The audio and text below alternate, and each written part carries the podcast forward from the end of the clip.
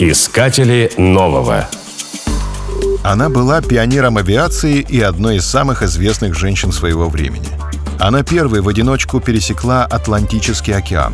Она установила несколько мировых рекордов и свои приключения описала в книгах. Все это про прекрасную смелую Амелию Эрхард. Амелия родилась в 1897 году в Канзасе. Она была упрямой с детства и отличалась озорным характером, совсем не как у леди.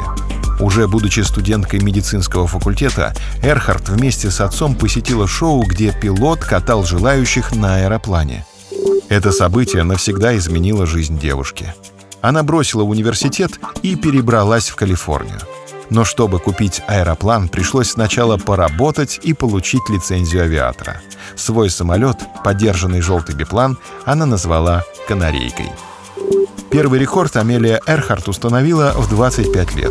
Она поднялась на высоту 4300 метров. Так высоко ни одной женщине забраться еще не удавалось. В 30-х Амелия стала первой женщиной, освоившей автожир — винтокрылый летательный аппарат. На нем она установила новый мировой рекорд высоты и первой пересекла территорию США. Но пиком ее мировой популярности стал одиночный перелет через Атлантику. В мае 1932 года Эрхард пересекла Атлантику за 15,5 часов. По сути, она стала лишь второй, после Линдберга, но женщиной была первой. Ее возвращение было настоящим триумфом. Она была представлена ко многим государственным наградам. Но бесстрашная Эрхард никогда не останавливалась на достигнутом и отдыхать в тени славы была не намерена. В 1937 году она собралась совершить кругосветный перелет. Вместе со штурманом они вылетели 20 мая. К началу июля преодолели 80% маршрута. Но до нужной точки так и не добрались.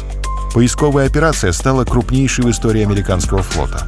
Но самолет Амелии Эрхард будто навсегда исчез где-то в облаках.